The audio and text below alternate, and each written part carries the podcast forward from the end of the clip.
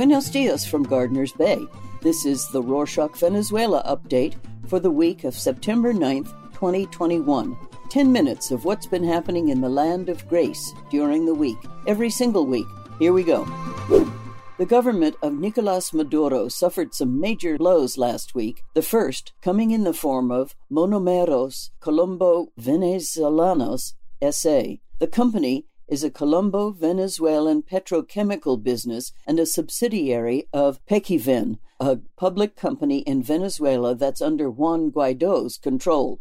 Nicolas Maduro seeks to regain control over it through the dialogues taking place in Mexico.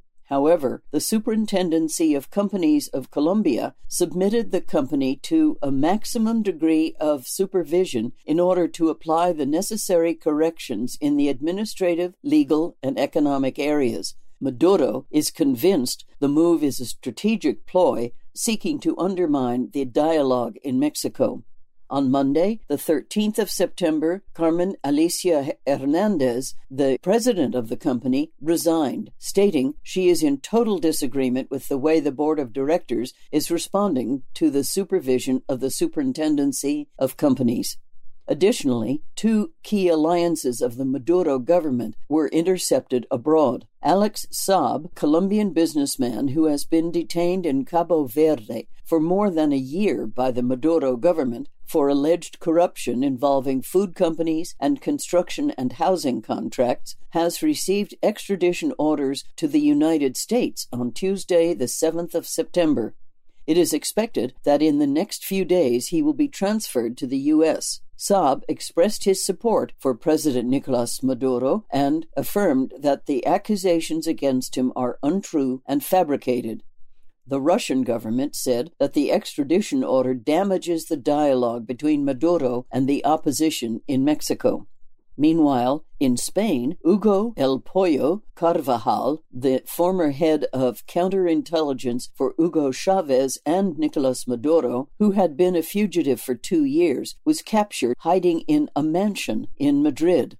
The DEA designates him as one of Maduro's strategic agents and ensures that the information El Pollo Carvajal can provide may be very valuable. In addition to this, the DEA will also investigate the Spanish government allies who allowed Carvajal to be a fugitive for so long. Venezuelan Foreign Minister Felix Plasencia, on behalf of the Maduro government, rejects the report published by the Office of the United Nations High Commissioner for Human Rights, HR. He claims the assertions, citing failures on the part of the Venezuelan government, to be unsubstantiated methodological errors and the efforts of the coercive measures of the United States Department of the Treasury taint the report's validity, Plasencia argues. Moving on to news outside of Venezuela, according to the August 2021 report of the United Nations Interagency Coordination Platform, R4V, the number of Venezuelan migrants distributed around the world exceeds 6 million. This means that more than 20% of Venezuelans are living outside the country in different migratory conditions. As a palliative measure, the government of Juan Guaido launched the virtual platform Venezuelan Brothers, a tool for migrants to have information on consular services, humanitarian organizations, employment opportunities, among other options.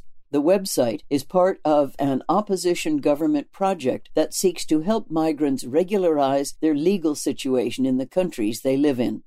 This week, the government of Guyana rejected the Agreement for the Ratification of Defense and Sovereignty of Venezuela on Guayana Essequiba, signed between the government and the opposition of Venezuela to join efforts regarding the border dispute between the two neighboring states. Guyana's president, Irfan Ali, said his country is willing to strengthen relations with its neighbors, but said that won't change the conditions of the border dispute. Irfan Ali reaffirmed that this dispute over almost 160,000 square kilometers west of the Essequibo River is being processed in the International Court of Justice, and that is where it must be resolved. the United States government extended the prohibition to carry out operations involving Citgo until January 2022. By doing this, the former PDVSA subsidiary cannot be reached by the creditors of the state oil company and the Republic. Depending on how the dialogue process advances in Mexico, this could be the last extension of the license that safeguards Citgo. Financial analysts have pointed out that the situation of bondholders that are collateralized with more than 50% of the shares of the oil refiner is already attracting the attention of the markets. Schools back in session. Nicolas Maduro called for the start of the 2021 2022 school year on Thursday, the 16th of September, when teachers will rejoin their school preparation activities for classes, which will begin in October. The entire process will be handled under the 7 by 7 scheme, that is, one face to face week and one virtual week, while vaccinations are regularized. On Monday, the 13th of September, the Ombudsman's Office of the Joint United Nations Program on HIV AIDS, UNAIDS, signed an agreement for the human rights of people with human immunodeficiency virus. In a statement, they explained that the agreement will be to develop a working plan for the remainder of the year.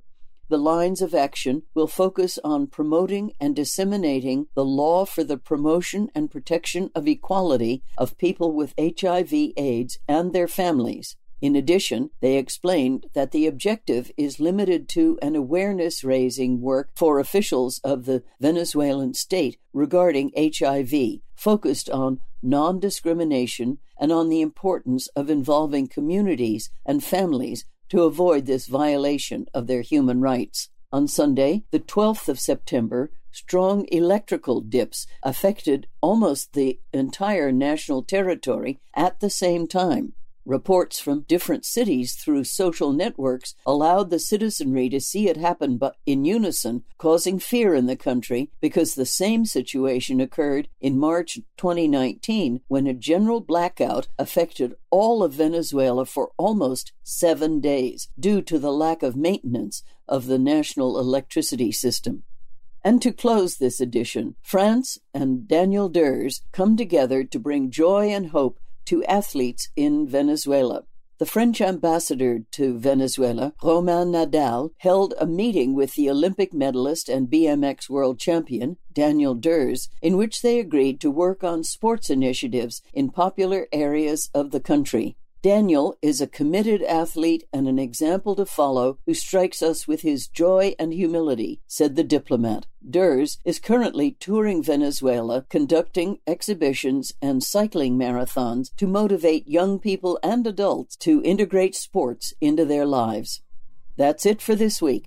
Thanks for tuning in. If you want to read more on how Venezuelan socialist politics are changing, check out the show notes if you like the show, share it and subscribe for more. We want to know where you are listening from, so drop us a line at our brand new dedicated email, venezuela at rorschach.com, and let us know what city or town you're in. You can also find us on Instagram at Rorschach Venezuela or on Twitter at RorschachV.